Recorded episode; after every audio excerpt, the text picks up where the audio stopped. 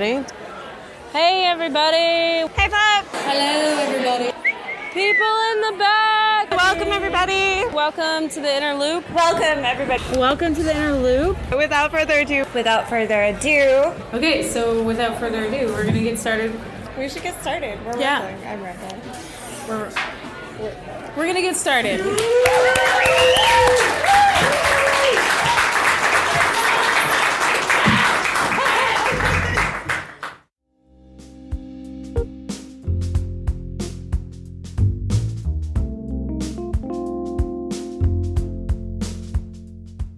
Welcome to the Inner Loop Radio. I'm Courtney Sexton. And I'm Rachel Coonce. Thank you for joining us. If you haven't already, remember to subscribe to our podcast, leave us a review, and check out our website at theinnerlooplit.org. For any new listeners out there, here on the Inner Loop Radio, we delve into all things creative writing, whether that be inspiration or craft, publishing or editing, how to make a living. What is that? Uh, or how we all just sit It's down. It's funny, is what it is. each day in front of an empty page or blank screen. or Womp womp. white wall. Ooh, I like that. Sometimes we play clips of local writers reading their work at our monthly reading series. Other times we invite those writers, as well as other members of the community, to join our discussion. On today's show, we want to talk about fortune telling.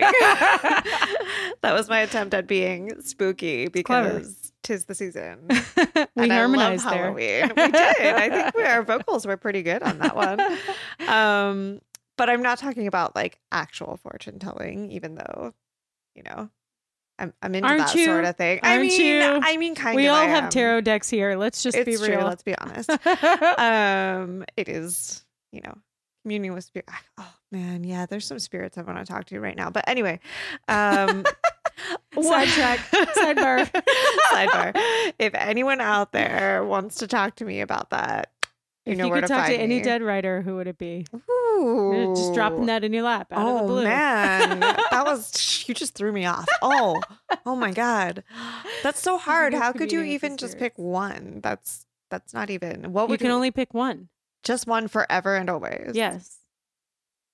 I would pick. I would do Faulkner. I know it's cheesy, but I'm no, you know I love him. Yeah, yeah, yeah. yeah. and you know I feel like he really managed to capture the South while still being like you know uh, progressive. Yeah. You know, yeah. even though the South doesn't tend to be progressive generally. Yeah. That's all I got. Uh, I stumped her. It's really hard. You could come back to that. Let me come back to question. that. Let me think on that one. Let me think on Let that it one. marinate. It'll come. Uh, we'll come back at the end. Um, but what I really want to think and talk about wanted to today talk about. um, is how writing can make us or can be prescient and reflective at the same time. Because, well, first of all, history repeats itself. So Yeah. it's super easy if you're being reflective to be prescient at the same time, right? Is it though? How reflective are you being? Really? No, but you're right. Like you're you're touching on it there, right? Because the past was once the future, and I th- I've been thinking about this a lot in the context of the pandemic, of course. Um, for anyone paying Anybody atten- 1918 Spanish flu? no, no, Feel no. like I mean, is cl- a re- repetition of the past. but I mean like closer than that, right? So like for anyone actually paying attention, fortune telling is not that hard. And by fortune telling, maybe I mean future telling. Mm-hmm. Um, I'm thinking Read about. Yeah, read the freaking Read room, the people. um, I'm thinking about Ed Yong, who is um, a really great science writer and editor. I think he's I think he's still with the Atlantic right now, the science uh, editor for the Atlantic. Mhm.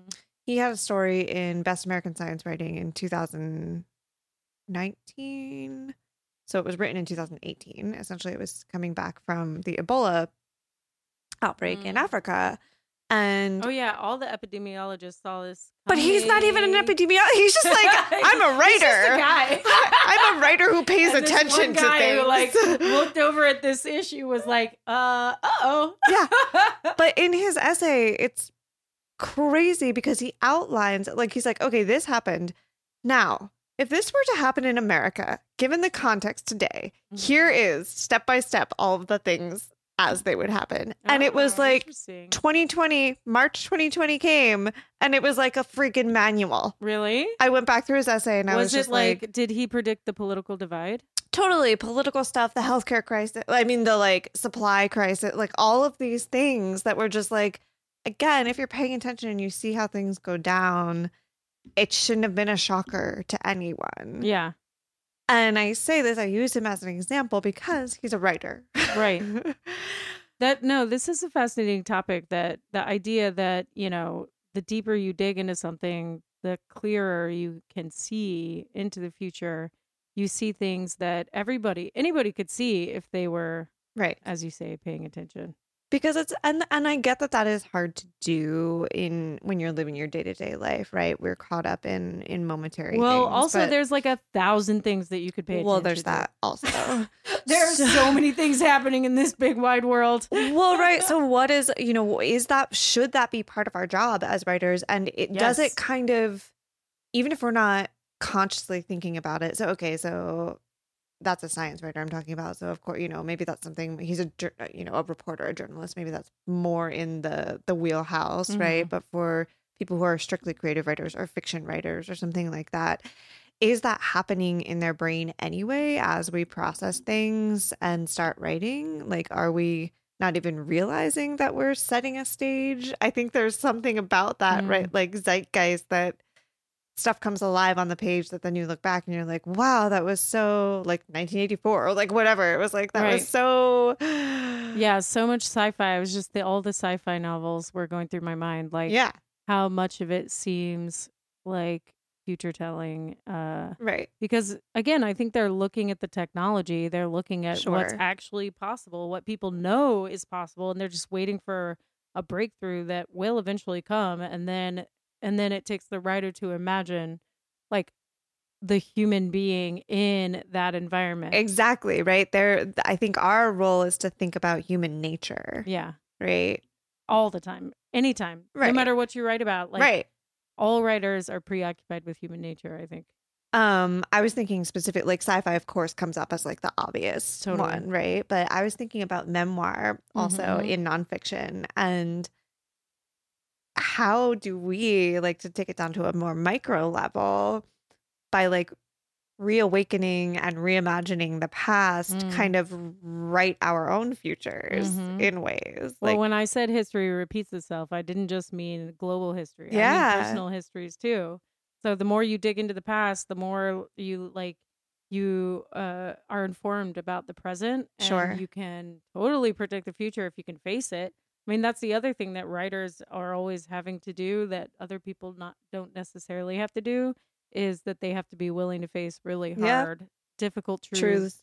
that you know it takes takes some serious like working out. Like i'm just imagining a really muscly person being like bring it bring it! I want i want to know! And then it like blasts them and then they're like a little puny thing at the end and yeah that's what writing's like wow wow wow wow wow writing memoirs, like um Well, but, but I guess more what I mean is like, yes, you're facing the truth, but does it at some point become a self fulfilling prophecy also?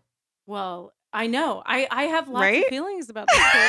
I- I thought you might. about um, you know, the stories we tell ourselves. Exactly. who we are. So Exactly. how you remember that thing that happened to you in high school. Totally. Are you the victim or are you the hero? right. However you remember it, that's how you mold And that's going to impact your actions in and the will future. mold- exactly because it decides who you are. Like, am I, you know, someone who is constantly like like getting bad luck and I'm always down and I'm always getting beaten up?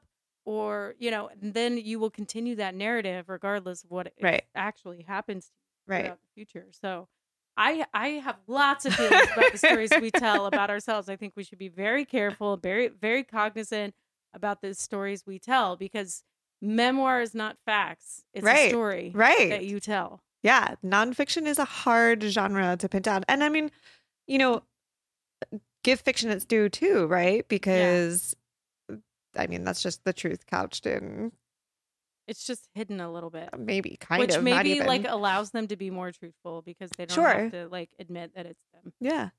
so here's here's a thing. Here's like a big question. By writing something, and eh, across any genre, discipline, whatever, does it automatically then make it real? Does it come to life in I some think way? it does. Does it make I it think inevitable? does, because here's the thing: Liz, I like wrote a 250 page like memoir, and this and my memories of what happened are now the stories.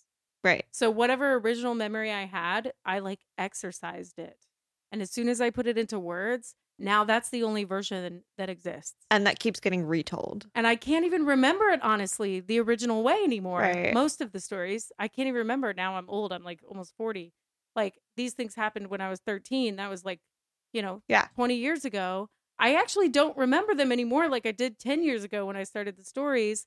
And so the stories is Sure. the thing that It's is like real. living, pulsing, real. and it's real and like you say it's the thing that will then be passed on from Right. generation to generation hopefully um, Inshallah. inshallah Um yeah, I mean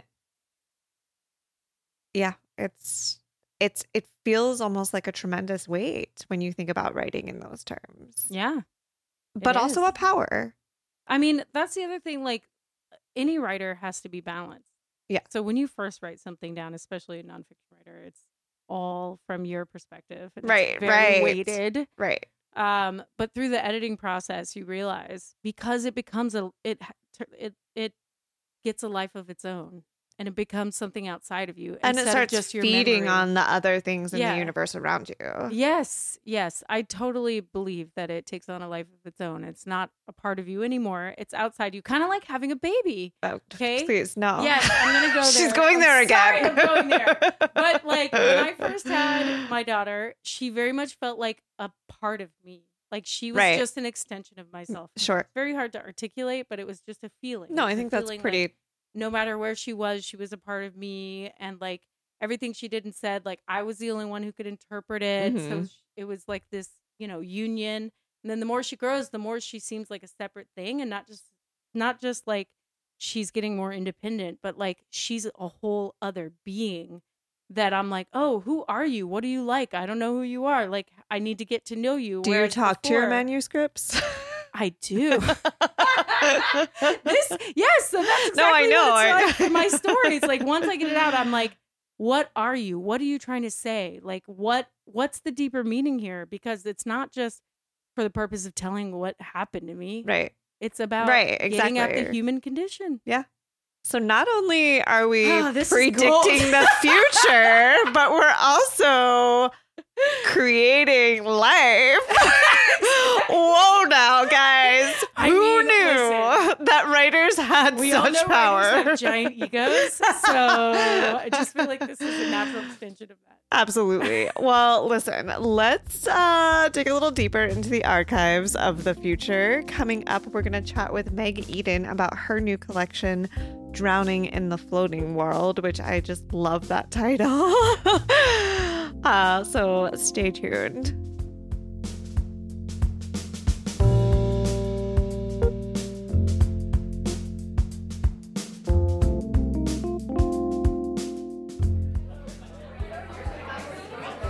Let's gather. gather, please. Um, if you can gather in. Gather round, gather round for the second half, started. We're gonna get started. We'll get started. We're officially getting started. Not teasing you this time.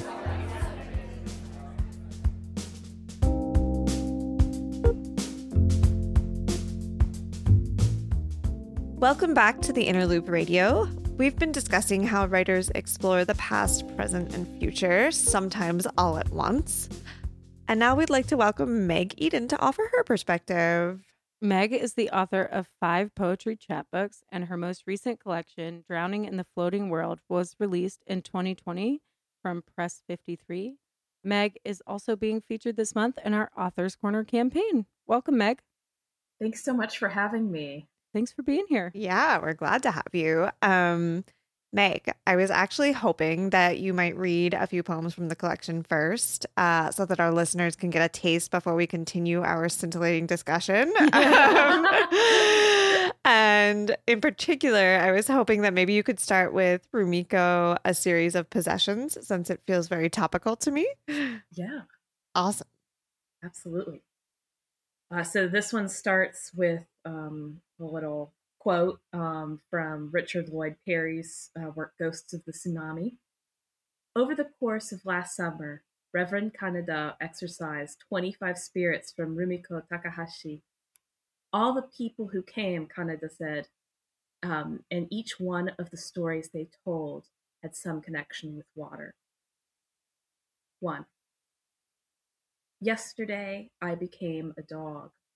I didn't want to, but it was barking so loudly I couldn't bear it.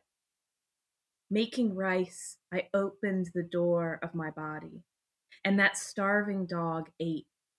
Three men had to hold me down as it entered.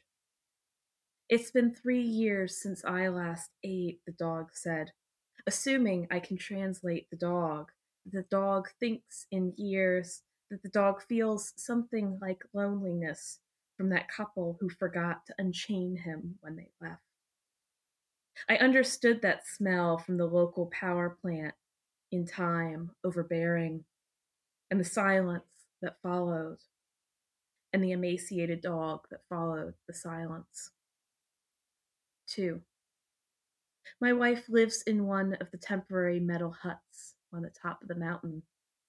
After all this time, no one has given her a real home. Does anyone think about the old besides the old? She has a shoebox where she keeps a white rope and strokes it occasionally. I watch her, worrying what she might do. 3. When I reached the side of the mountain, I still thought it was good to be alive. I looked down at our city, which spun like dirty laundry, and realized that there must be many dead people today. Prayed that I didn't know any of them. But when my two daughters were not found, I sought them in a different place. Still, I wander heaven and haven't found them. Have you seen my daughters? 4. Every time I wake from war, I wake up wet with seawater. It's like how, as a girl, I'd get up from my chair to a ring of blood dripping from me, always following. A thousand spirits wrestle me, pressing, trying to get inside, as if I'm a place of pilgrimage. But what about me tastes so good? When will I find rest? 5. Okasan, Okasan, a girl inside me cries. Sometimes she is so young that all she knows to do is cry. Other times she apologizes for letting go of her brother in that always coming big black wave. The priest's wife must grab my hand and say, Mummy's here. Let's go together. Eventually, the girl says, I can go on my own now. You can let go of me. I let go and wake up relieved, my body light. I remember who I am, a woman about to get married. 6. Each person had eight minutes. I don't know what Kaori was doing, probably in a classroom somewhere with all those children and that water. There must have been a lot of pushing. But what did it matter in the end? There were boats on top of buildings. Now, so many other parents looking through piles of debris for a familiar jacket, a lunchbox, a haircut. How do I tell Kaori's father about the 20,000 bodies at the bottom of the ocean, his daughter perpetually dying inside my mouth? I was not there, but sometimes I see it in dreams, far away, the water. I'll just read a couple other poems from the collection, and I tried to um, pick a couple that also for the conversation. So um, hopefully these are ones we can particularly, I can kind of launch um, some of the things we'll think about. Thank um, you. Oh, of course, yeah. Um, and this one's called "Response to the Brother Who Wants to Move In After the Earthquake." You are not welcome here. You are contaminated. You have radiation in your skin. You breathed in that nuclear air. You are contaminated. A power plant lives in you now. There's already radiation in your skin, and I can't risk you rubbing off on me. You carry that power plant inside you, but we are Genki here, and I can't risk you rubbing off on us. We want to live. We are Genki here, but he who mixes with vermilion turns red. I want to live. I don't want to think about Fukushima. Mixed with red ink, anything becomes red. It can't be helped. I don't want to think about Fukushima. There are places for that sort of thing. Shikataganai, you breathed in that nuclear air. There are places for that sort of thing, but you are not welcome here. And this last one is called Town Hall. Watching the town resurrect, I remain unfixed, mouth filled with birds. My eyes are dusty and split down the middle, my bowels washed in mud. A car rests in my intestines. The dog in my chest just delivered puppies. I've been given many names dangerous, abunai, do not enter, haite wa ikemasen. Tsunami, you may have erased my neighbors, but still I remain. I defy you, tsunami. I defy you, town. I will always remember should you mistakenly forget. Here I stand, a nude tsunami stone. Oh man, Meg. Wow. Thank you for choosing that one as well. That was on my radar too. Um, awesome. yes. Uh, so obviously, I mean, the central event of the, the the poems in this book float into and out of and around is, of course, the uh, the earthquake, tsunami, and subsequent nuclear disaster that took place in Fukushima mm-hmm. ten years ago in 2011. 10 years, 11, 12, 10 years, right? Yeah, that's where we are. Yeah, what day is, so it? Weird. Yeah, yes. It's wild that it's been that long. Yeah. Um, there's so much in it that I love just independent of the theme in terms of the way you handle water and fluidity and animals and recurrent characters and things. Um, but I mean, what prompted you to write this collection? Uh, so Japan is a very special place to me. My father's been working there uh, most of my life, um, and so I was really grieved um, on an intimate level by what was happening. Um, and it was it happened very shortly before I was planning on spending a summer in Japan. Okay. Um, and so I think it, those those things both weighed on me, but I think particularly being in Japan, um, knowing that there was a part of the country completely decimated while simultaneously being in a part of the country that was still functioning as normal, relatively mm-hmm. speaking. I mean, there mm-hmm. were stickers everywhere that were um, do heart Japan, like don't use as much electricity. So where it's already, you know, people aren't using AC, they were using AC less. But besides that, like first world problem, right? Um, there's this dissonance of realizing um, there's in this especially in the exact same country let alone in the same world that you know that mm-hmm. there's um, complete devastation yet we can still move on like nothing's happening. And that was that reality is distressing to me. Um, and especially you know being in the states and the news cycle the only times it came up is when i told people i was going to japan or i was in japan they were like oh, oh my sure? god yeah. You know, like the radiation and i was like well i'm like on the other side of the country like it's it's fine. But like that was the only time it would come up and then it quickly left the news cycle and that reality is distressing to me that we can quickly mm-hmm. move on and um, i picked that last poem particularly because of our conversation that you're talking about um, past and present and this idea of you know what is the function of being a writer and um, that idea of a tsunami stone really stuck with me um, mm-hmm.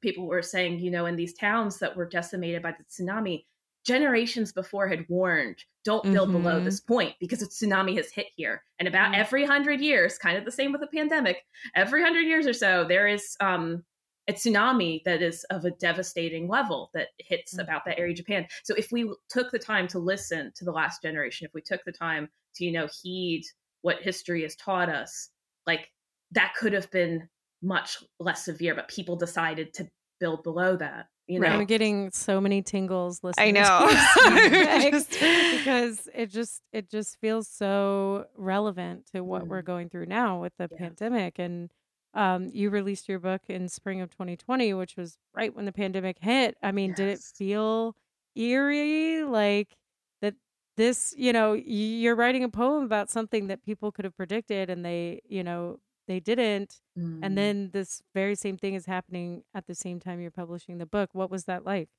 It was weird. So, um, I read that response to a neighbor because that poem really struck home in a different way with COVID because this came out literally when COVID was starting. My only launch reading that I got to do before um, everything shut down was a reading at a library, and mm. not that many people showed up because it was that point where it's like, do we go? Do we go? Do we right, right, right. And I read that poem, and I was like, this is weird because there's this fear of contamination and othering of other people, yes. you know, um, and division. Um, and so that really, I read that that night, and I kind of was like, ooh, this hits in a different way than when I wrote it. And I think one of the first reviewers that um, their review was like, this reads, you know, kind of eerie in this time mm-hmm. of pandemic. So yeah, um, nothing's new under the sun. History is cyclical, kind of like you guys were saying earlier.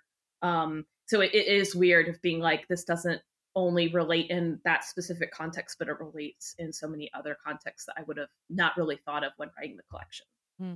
And yet, you know, here we are still needing your mm-hmm. voice, you know, is still needing these poems to stop us and to make us think and try to remember or try to remember what our future will be. Yes. um so thank you for doing it because eh, yeah, I mean it seemed devastating at the time, but as you said also, you know, another aspect of this is distance mm-hmm. and we do so easily distance ourselves physically and in time from something that we can't see in front of us right mm-hmm. and so fukushima is still happening mm-hmm. right now today to that town mm-hmm.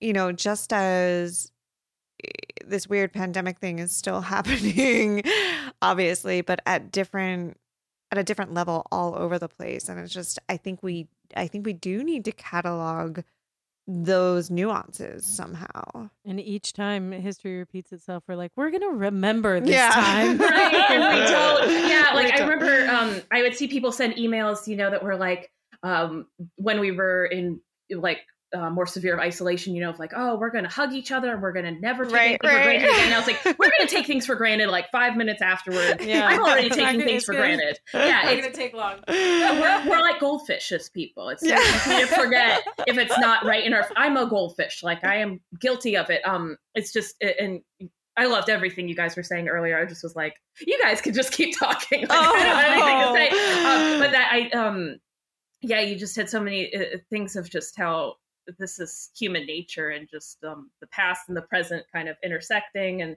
just yeah it's also well, true well something i mean aside from events and, and happenings something else that i love about this collection is that many of them have echoes of or pay homage to or reference other writers mm. right which um, you know a lot of the little beginnings of the poems are are really stand out and that in itself is a way of keeping the past alive and mm. kind of um, also rewriting it. And there are these continu- like in the first poem that you read, there are these continuous themes of possession and rebirth kind of throughout.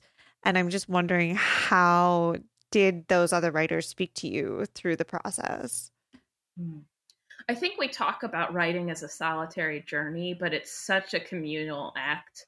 Um, I think we we do the literal physical writing typically alone, but we need community um, and i think so much of that's being fed by other writers. So i don't think i conscientiously when writing this collection was like oh you know i need to like uh i need to proactively do this. It just was naturally happening. Um, like the things to do in um, higashi matsushima um, was a prompt that was given in a workshop where it was like take this idea of things to do in your hometown. Um, and i was like well what would that look like you know after devastation? So um I don't know how to really answer your question. I think it's just it's a necessary process that we should be constantly fueling ourselves with the work of other writers and when something when we can have conversation with that we should mm-hmm. Mm-hmm. Um, and i just try to not stop myself. And uh, Shuntaro Tanikawa is another writer that um, really spoke to me a lot when working on this collection. Um, I took an amazing course at UMD with Michael Collier on translation. Mm. Um. And so I got to really dive into his poems and just taking that slowness um, with another poet and how they're, and when you're having to translate word by word, you know, really think about what mm. the words are doing. Um, it just gives a new appreciation. Um, yeah, totally. absolutely. Especially with a language that is, you know, so very different mm. from English. Mm. If English is your, you know, your first language, right? Mm. Yes. Yeah, it is, but that like I think that invites creativity then. Um, a lot of what I did was look at the different translations of how people were taking his words and you know, how are they what are they doing similarly? What are they doing differently? Why are they doing it differently? So it really made me have to like zoom into language and appreciate language in a way I had never really mm. slowed down enough to do before that yeah. exercise.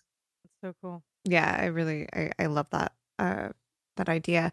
Um I just wanted to touch on one last thing before we wrap up. Um, you know, we can never we write with hope, mm-hmm. uh, but we can never really know the lasting effects that events in the past will have and and when we write them right. um in the in the opening poem uh, you ask a question can anyone can anyone know what will happen six days from now six hours and i wonder do you think that in some ways that's part of our job as writers to do this to know and to foretell like mm. coming coming mm. full circle.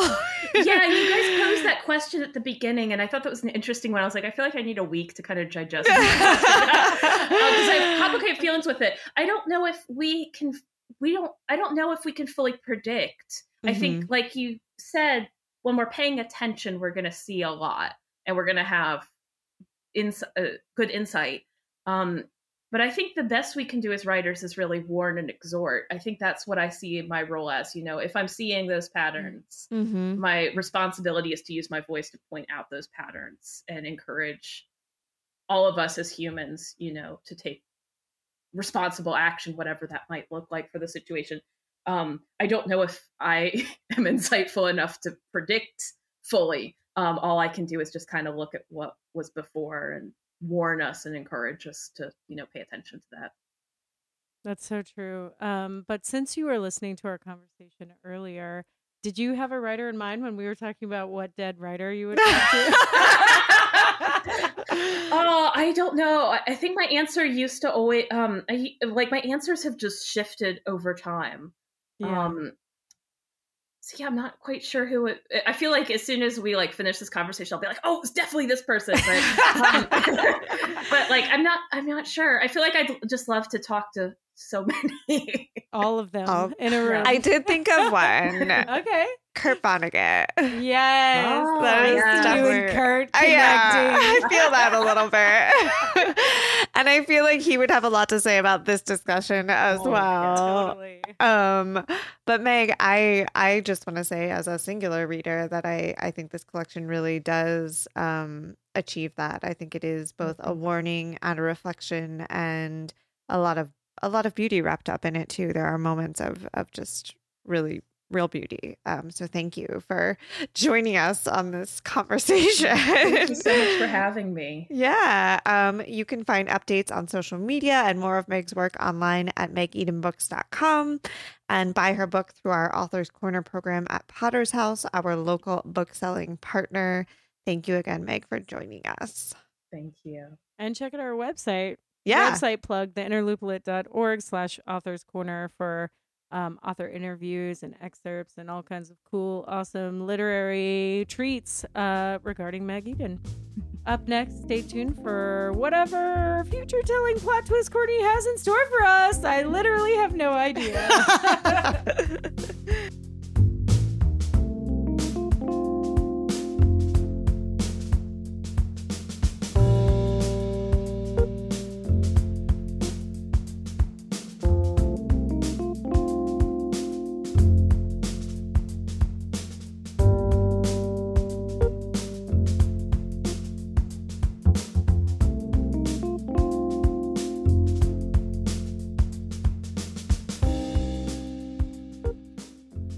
Welcome back to the Inner Loop Radio. All right. We turn now to your future in a cookie. oh, Lord. I thought it was thematic. and also actually um you know, in America people associate uh fortune cookies with Chinese culture, but actually historically I believe they originated in Japan or the the concept of uh Look but at you working on look at levels. that. um, but we are where you as humans we're obsessed with finding signs and ways to know the unknown. We've got, you know, uh palms, tea leaves, stars, all of the above. But I want us to try our hand at writing fortune cookie fortunes. Okay. Oh, This is a job, an actual job that people have. is it really? It is a freelance job. Um, I had conflicting resources, but it seems that the going rate is somewhere around 75 cents per fortune. oh. Okay. Um, so are we are we doing this rapid fire? we're doing Just, this like, rapid on the fire. spot? Yeah, Oh, yeah. I will give you a little more background. Wonton Food Inc. is the world's largest manufacturer of fortune cookies and cookie messages. It was established in 1973 and is based in the New York City area. And actually, um, Yang's Fortune Inc. handles just the cutting, and they're based in San Francisco and handles the like distribution of those. Mm. But um uh Donald Lau in 2005 was profiled by uh the New Yorker as the president of Whoa, Wonton Food and he was the person actually writing the fortunes as Oh. president um and he would do them like in between meetings and other duties and they would come to him wherever he could find it so anyway since then the company has brought on freelancers i believe his daughter also did it for a while This and would is edit them shocking because I feel like all fortunes are the same. Like they're No. not this diverse that there are this many people working on them. so they have a da- they have a database of like 5000 fortunes right and so no one right now like uh, is on payroll specifically dedicated to them but uh his daughter does like edit them periodically and will go through and like add some and they do every couple of years hire several freelancers to create new messages for it says about 15,000 This this Yeah. distressing and fascinating. I know Why am I not getting better fortunes? So, but it's harder than you think because people complain like they have to be like child appropriate, Uh-huh. you know, like it can't be like you're gonna have hot sex tonight to a five year old. so, Fair. so Fair. With so do we have like some ground rules? ground rules in mind, um, it has to be appropriate for anyone who might open it. okay. So are we just going round robin? Just I like think we should just go. fire? I don't know. Do do you do? Th- this is as far as I got. I was like, we just need to try our hand at writing some I think fortunes. we should do it rapid fire. Okay. If we have time to think, they'll be too clever. Okay, so maybe we we, we, we we each do like three. Does that sound good? We'll do like three rounds. I yeah, but you don't get to write it down. I don't think. I think you just have to think of it in your head. Can I like write and think at the? Because I No. like think by oh no! If I have to participate in that, I will like literally just like panic. I'm like one of those like there's like a fight, flight, or freeze, and me with improv is just like I'm like the animal that just like completely shuts down in the headlights. all right, all right, all right, Okay. all right. So we will take a minute and and write down three, and then we can read them off. Does that does that work, Meg? Sure. If, we get, gonna- if we get a little bit of time to like try and write some down, then You have one minute. The oh, clock is now. Go. so all the pressure is not on.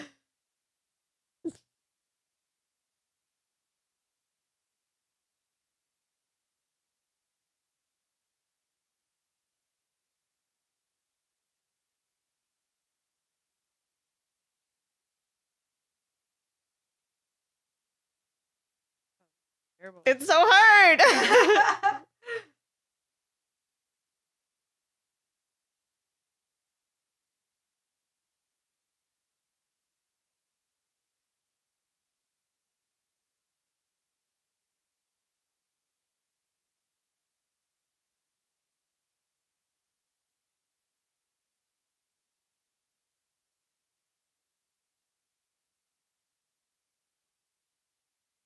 they have to be a certain length because mine are getting No. long. no, they have to be short. They have to fit on the paper.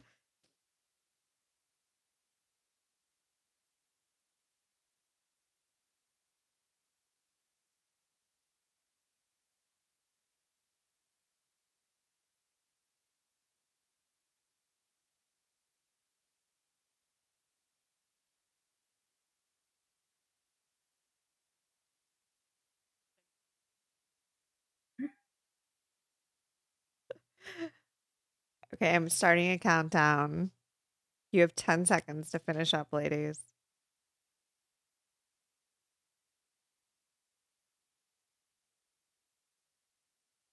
And five, No. four, three, two, one. Fortune's in, please.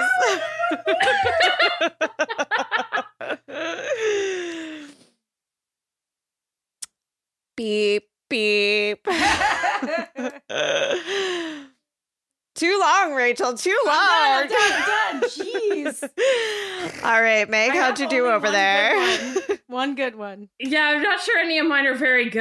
And one of them, one of them, I just basically wrote what my favorite fortune is that I've ever gotten in a fortune Aw, cookie. you So thief. that's all writers cheating. are thieves. That's Yeah. that is all But I writers are admit it. You know, I'm That's citing my source. It's from that fortune cookie from six years ago. Listen, you're not being a bad art friend. Heyo. Heyo. We Pop to culture. um, all right, Meg, I'm going to ask you to go first, please. okay. With one, we'll go One, in a yeah, round we'll go robin. So read one. So actually, save your I best think for we last. should save the best for last. Yeah. Okay. The worst. Okay. Read your worst first, Worst, Meg. Um. Oh, I, which one is my worst? Um, it, I wrote "Eat, Pray, Love" at some point. Pretty good. That's good. That's good. Very like apropos. for Absolutely on point. On point. All right. All right. Uh, my worst one, I think, is carrots will open doors you can't see. Carrots. Carrots. I don't. Well, there's always The like random stuff in them, and you're like, what? Carrot? So I doesn't even- to. I can't even give it deeper meaning than I. I know. I know. I'm into it though. It- Thank it, 'cause It makes you. you like what? And It makes you about think. It makes you like what? That's right. exactly. I think my worst one is the last one that I was writing as Courtney was screaming at me. I was not screaming. I was gently, con- you know, me. encouraging. Yes. Um, look in the mirror and say hello. oh, okay. It's weird. It's cryptic. You don't know what it's supposed to mean, but I like it. into Feels it deep. though. Yeah. All right, Meg. Number two.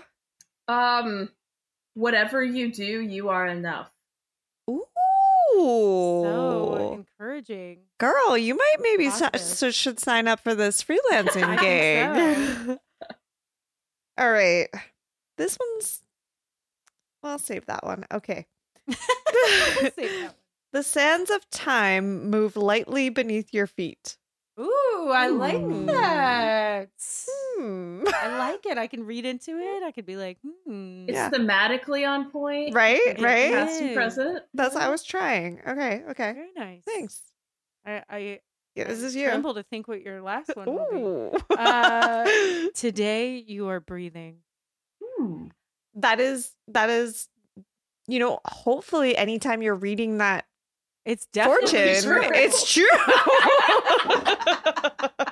I do love the ones that are just like, yes, you cannot argue that. That's- that is right. it's like with horoscopes where it's like, yes, that is me. And also everyone else. Everyone, right. All right, Meg. Number, what are we? Number three. The grand Best one. Here we go. So this is the one I stole because it's my favorite fortune I've ever gotten. All right. It's you are the crunchy noodle in the vegetarian salad of life. Oh, that is so good. so good. Wow. Brava. Thank you for sharing that with Uh, us. Of course. That should have been the last one. It's I so do love a crunchy noodle. I love the crunch in a salad. exactly. Okay. the past is bright, but the future is light. Hmm. Uh, I don't know what it means. I was just playing. Pretty good. It's got meaning. It rhymes. Yeah. Feels good. And like light could be like taken multiple ways. Yeah, because bright light Yeah. and then light, like lightweight. Yes. It's okay. It's gonna be It's like- Yeah. It's the kind of fortune cookie that you spend the time at your table philosophically arguing Yes. what it means This is while Yes. the message that yeah Excellent. everybody talks about. That's what I was going for. dessert. Great. All Rach, right, bring us um, home. This is the one I'm going to put in teeny tiny print so it fits in this little right. Yeah. I saw her writing a novel over there. So you are becoming a butterfly that will only live one day. So enjoy the transition. Oh, do butterflies only live one day? Yeah. I don't think that's true for all species. Oh my God. the animal scientist over here criticizing the facts. Um, Who cares about facts? I do like it though. It's a good message. Be the butterfly. Be the Be goldfish. the oh man. Well, Meg, thank you for uh thank Thanks you for for, playing games yeah playing hanging out. along here. Of course. Um, that is our show. We're yeah. We'll be back. You know, with when We'll the the crystal ball. Just read it. It will tell you when. and and if you find out, let us know. Uh, did you know that the Inner Loop has lots of programming for writers in the DC area? so much programming. We do readings, retreats, workshops, a summer residency, and more. to read all about it, visit us at theinnerlooplit.org, where you can also donate to support us in local literature. Follow us on Facebook, Instagram, and Twitter at The Inner Loop Lit. That's right. You can also, you know, maybe if you want to specify a donation to go toward the fortune cookie fund, Yes, we will write you one and send it to you. we're going to start our own company to rival the. Donate and get a fortune. That's my new campaign. Today's episode was produced by me, Courtney Sexton. Our theme music is by Andrew Logan, and our technical advisor is James Skinner. Thanks again to the wonderful Meg Eden for joining us on the show. And if you enjoyed today's episode, shout it from the rooftops. Or better yet, leave us a review. I'm, I'm keeping I'm keeping the theme here, such as the inner loop radio is like a fortune cookie. You might break a tooth getting there, but there's wisdom inside. Hey! Hey! and don't forget to subscribe. Subscribe. subscribe so you never miss an episode. Happy writing. Right on.